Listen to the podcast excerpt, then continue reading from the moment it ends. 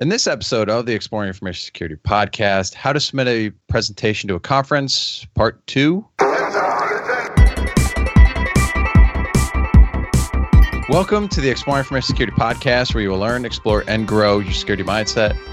I am your host, Timothy De Block, and in this episode, we will be exploring how to submit a presentation to a conference. Uh, this is our second part, and joining me today to help answer this question is Dr. Jessica Barker, co founder of Redacted Firm. Jess, welcome back. Hi, it's great to be back. Yep. Um, so we've kind of covered. Uh, we're, we're, walking through how how to actually submit a presentation to a conference. We've talked about the title and abstract. If you haven't listened to part one, go back and listen to that. Um, so let's now get into the the third aspect, which is the bio. How how important is the bio? So I I don't think the bio is as important as the title and the abstract. Um, which I don't know if everyone would agree with, but for me, I think I certainly find this, you know, if I'm when I'm on the review board, for example, of the SANS Security Awareness Summit, what I'm interested in is what people are talking about more than sort of who they are or, or where they're coming from. Um, of course, you kind of you want to know that they have the real life experience to be talking about it, or if they're talking based on their studies that they've they've said that. Um, but I think that comes across really more from the abstract. So I think a bio, um, you know, it's good to that it represents who you are and what you've done, and that it's authentic, that it's not too long. Um, but I would say the title and abstract are more important than the bio for me. Of course, some um, conferences also do kind of blind submissions, so where they'll just look at the title and the abstract and they're much more concerned um, with content. Whereas for others, they might be looking for people who are known speakers. Um, which is something I think to bear in mind is the more that you speak, the more that you get out there, the more you can get a name as a speaker. And then you might find that conferences are approaching you, um, and even some of the more professional commercial conferences where they actually pay people um, either their expenses or pay them a fee. Um, you might get to that point after you've done a lot of speaking and been known for being particularly good at it. Yeah, I, I would also say, at least in my experience, the bio is also probably the hardest part to write. Yeah, it's an awkward thing, isn't it? I think writing a bio. Um, so it can be a great idea to ask someone else to write the bio um, for you, because then they might, you know, we can. Sometimes I think people are really awkward about saying what they're good at and what they've done, and kind of remembering even what they've done. Um, so yeah, it can be nice to have someone else write your bio for you, and then you can look at it and be like, oh, okay, maybe I, maybe I am all right. maybe this should be my bio.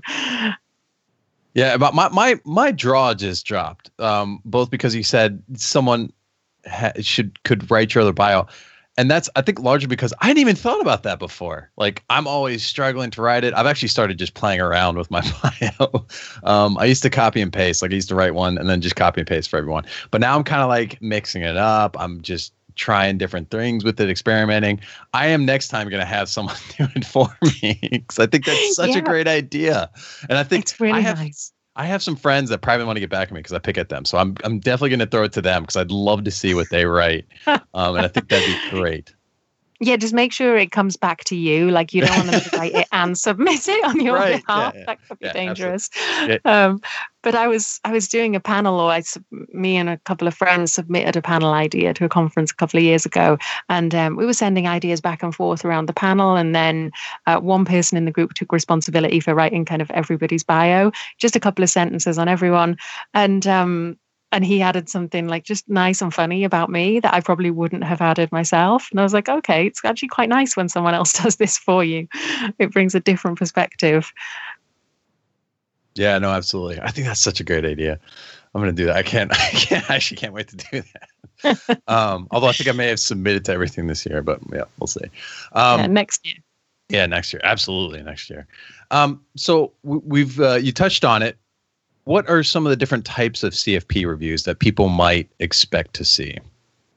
So, for some, um, you will submit uh, your idea, your abstract, your title, and it will go to a review board. So, that'll be a board of people um, who will, between them, look at the submissions, and they may have a system for how they kind of um, grade them or you know decide which they want to accept and which they don't at that point um, but they'll all kind of work on it as a team and by committee decide uh, which should go through and which shouldn't.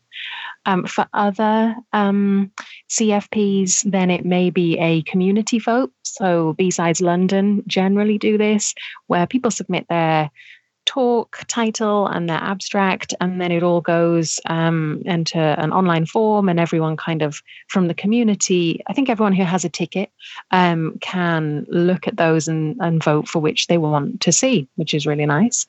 Um, and then for others, it's a blind submission. So you'll put in your title and abstract, um, and it will just be those that are judged. So they won't know who is behind each title and abstract. There won't be bios attached to them. It will be judged purely on the content that you are suggesting. And I and I largely ask that question because I, I think it's important for people to understand that there are different submissions. So what gets you accepted at one place doesn't necessarily get accepted at a another uh, at another conference. Yeah, absolutely. I think, you know, all conferences differ and um, the audiences differ, what they're looking for. And I think it's really important. It's easy to say, but it's really important not to take it personally if your submission doesn't get accepted. You know, that will have happened to everyone. That certainly happened to me. It will have happened to everyone who submits to conferences. It's just part and parcel of it. And it's not that you're idea was necessarily terrible or that you're never going to be accepted anywhere else. It's just that generally conferences have a lot of submissions and people have to make tough decisions. Um, and it may be that, you know, there was a bunch of people submitting with a similar idea. It may be just that your idea wasn't right for that audience, that particular conference. Um, but it, it shouldn't put you off, you know, submitting elsewhere. Yeah, no, I've I've gotten my share of rejection letters, and at, at at one point, I live in Tennessee. I wasn't getting accepted to Tennessee conferences, which which was a little weird. Uh, I have spoken at a couple conferences in Tennessee, but like my success rate in Tennessee is is not as good as as, as other places. so I think it's it's and some and uh, one of the conferences here does do a blind CFP. So and they get you know it's like a fifteen percent acceptance rate as far as you know the slots that are available versus how many people are accepting. They have like 15 slots and they get like 50 60 submissions every year. So wow. yeah. It's tough. And as someone who is as well as submitted and spoken at conferences as someone who's reviewed submissions it's really tough when mm-hmm. you're reviewing them because you don't have that much to go on but you have a lot of different submissions and trying to make that decision isn't easy. Um, and certainly there's stuff that you probably can't accept one year, but you might the next. So I would say certainly to people, kind of keep going. And also if you can, if you have a submission that, that doesn't get accepted, then trying to ask the organizers. Um, of course, not all um, conferences can provide the feedback, but you can always ask and say, is there any particular feedback um, on why this wasn't accepted, on what I could maybe do differently? Um, then that can be really helpful um, as you you know are then able to take that feedback and maybe um, reshape your submission or know that it just needs a different audience. Yeah no absolutely. So so what else should you do if your if your talk doesn't get accepted? You just mentioned you know try to get feedback from the organizers but what are some of the other things you can do i guess um again it's kind of knowing the audience. So um is thinking about well was this the right talk for that conference? You know looking at the type of people who go to that conference looking at the agenda when it comes out to see okay what was accepted um, and would my talk have fitted in there? Or you know can i see why they maybe didn't accept it? And i guess looking around for other events um, particularly if you feel like maybe it wasn't the right conference or you've had some feedback that a different audience um, may respond to it differently, then having a look around and seeing where it might be accepted. Um, and also trying the kind of the local meetups or even just you know maybe trying to present it internally in your organization or um, with with friends and colleagues that might be interested in it um, and then you can kind of refine the talk and see if it can go in a different direction or how an audience responds to it and if there's something you could maybe do differently yeah no absolutely um, do you do you usually pick like one topic a year or do you like how do you go about topics? Will you submit three or four a year or is it just like one a year? Yeah, how do I? It's a good question. I um now I do a lot of conference speaking and I do a mix of some conference speaking that is more commercial and um, it might be for a, you know, yeah, kind of a conference for a particular organization or particular industry where they're kind of looking for a keynote speaker and they'll pay me to go and they want me to talk about a certain thing. Um, and then I do community stuff as well, which is like the more, you know, speaking at B-Sides or SteelCon or whatever it might be. And that's more um, where I will talk about kind of my research. And usually it will be um, a few different things a year. And it will be whatever I have found interesting, either coming up through my work or something that I feel is kind of topical um, that I would like to address. So, a couple of years ago, I did a talk at B-Sides London about the word cyber. Um, and it was because I'd just for so long been kind of seeing people say how much they hate the word cyber and then you know in the industry it kind of getting this slating but then when i go into my clients that's the word that they use that's how you get attention from the board is by talking about cybersecurity as opposed to information security. Um, so I was kind of noticing this conflict coming up between us in the industry and people outside, and I thought this would maybe be an interesting thing to talk about.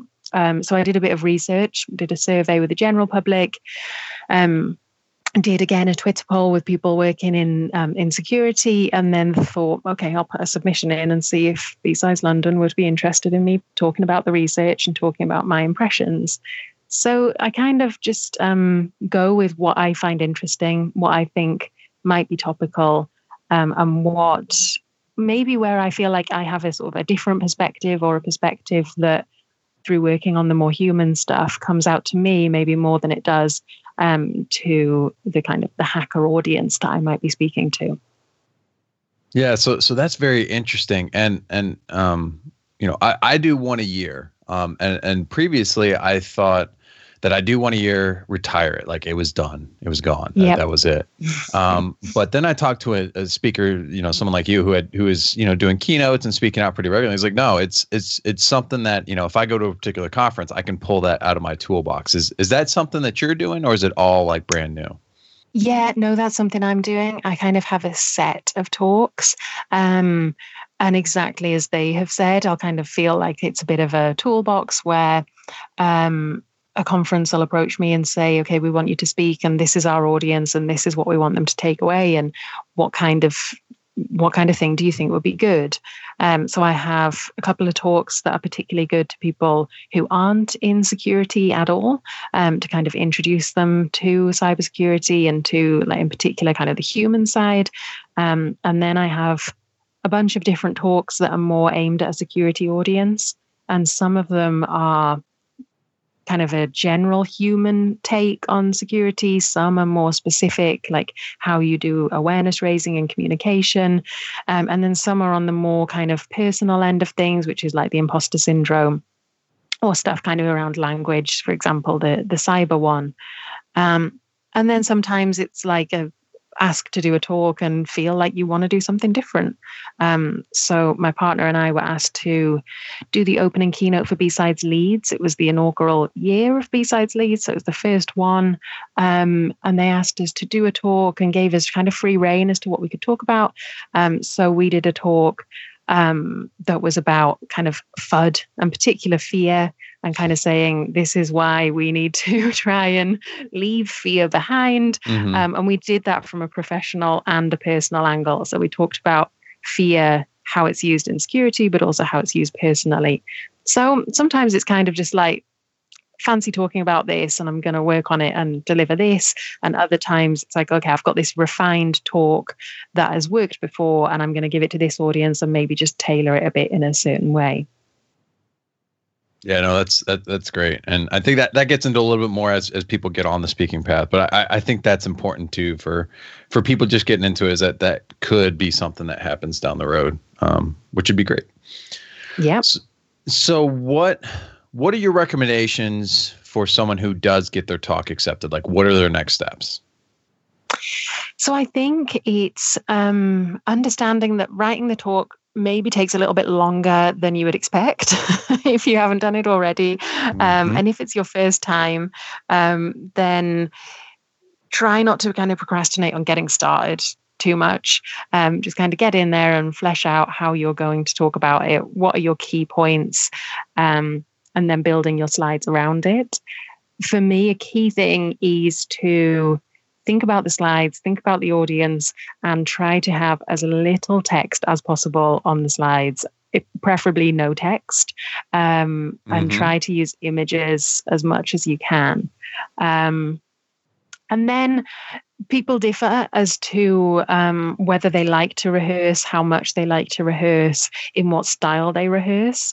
I used to rehearse quite a lot. I used to write out almost word for word what I wanted to say in the talk and then kind of drill it down to bullet points that I then um, would have with me on stage on like index cards.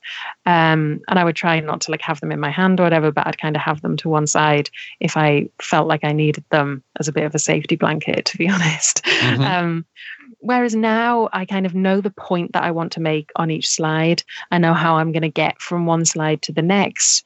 And um, and that's kind of what I go in with. And then I just pretty much see the talk as a conversation with the people in the room.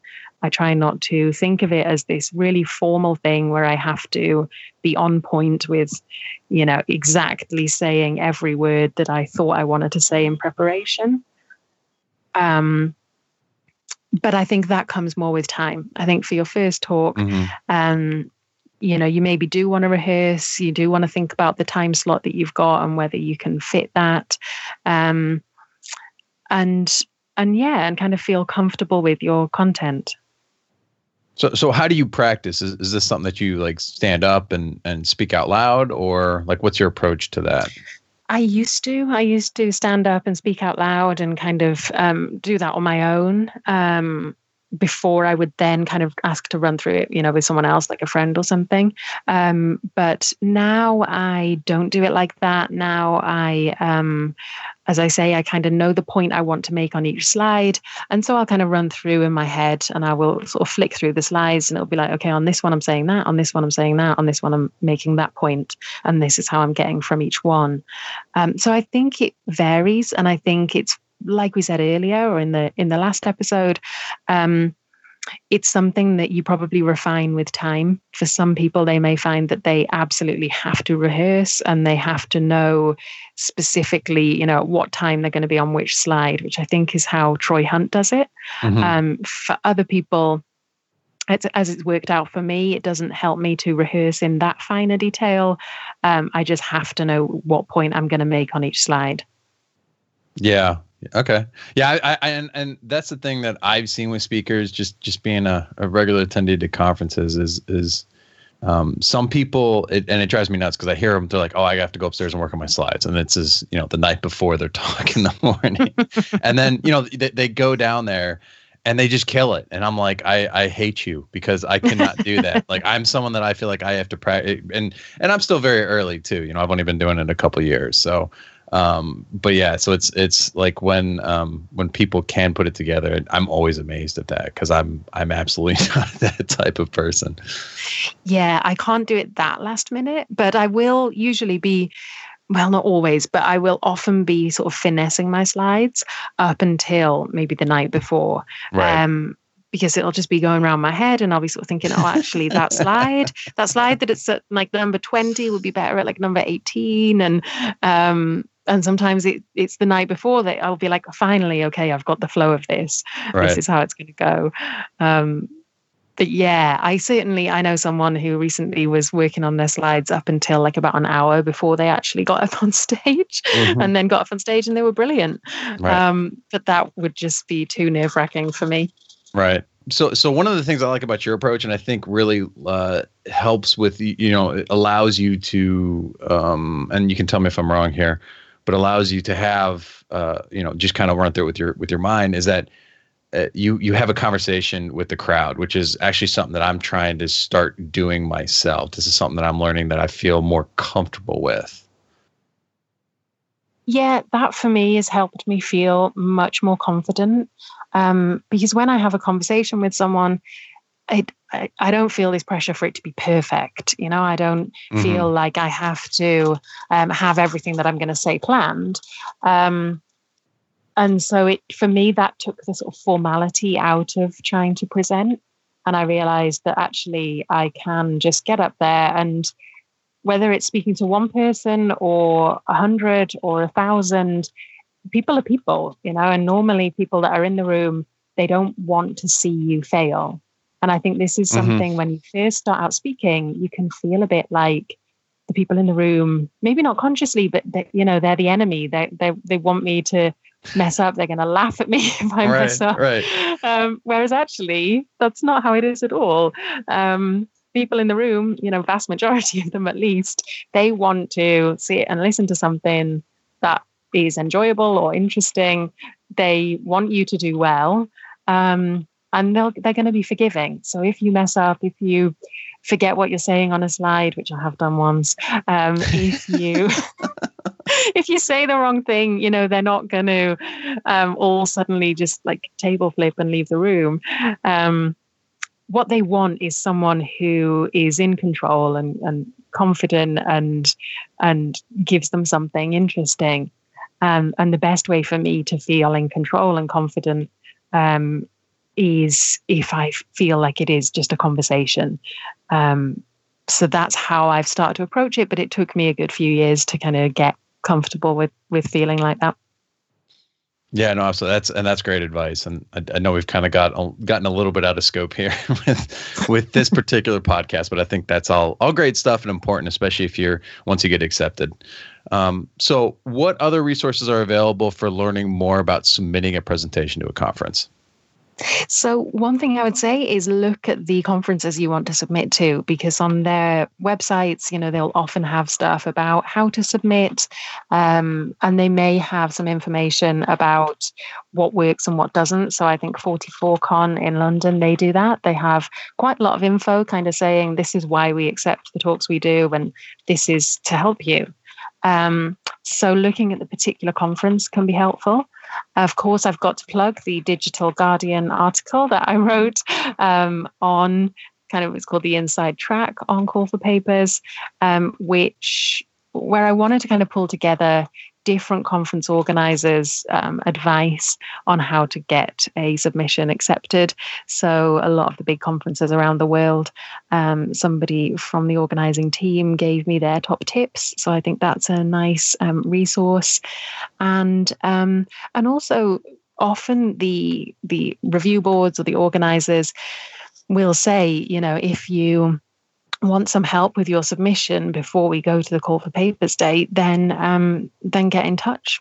And so don't be shy about putting your hand up and asking people who organize conferences or speak at conferences, you know, would they mind taking a look at what you're thinking of talking about? Yeah, no, absolutely. That's that's something that I was awkward about because I knew some of the I know several organizers and and and they were more than willing to even though they're going to be reviewing my paper, they were more than willing to give me advice on stuff. So um, I sure, because they, yeah, they want you to succeed as well, don't they? They right. they want good abstracts and good talks. Right. Absolutely. So, is there anything else you'd like to mention that we haven't already discussed?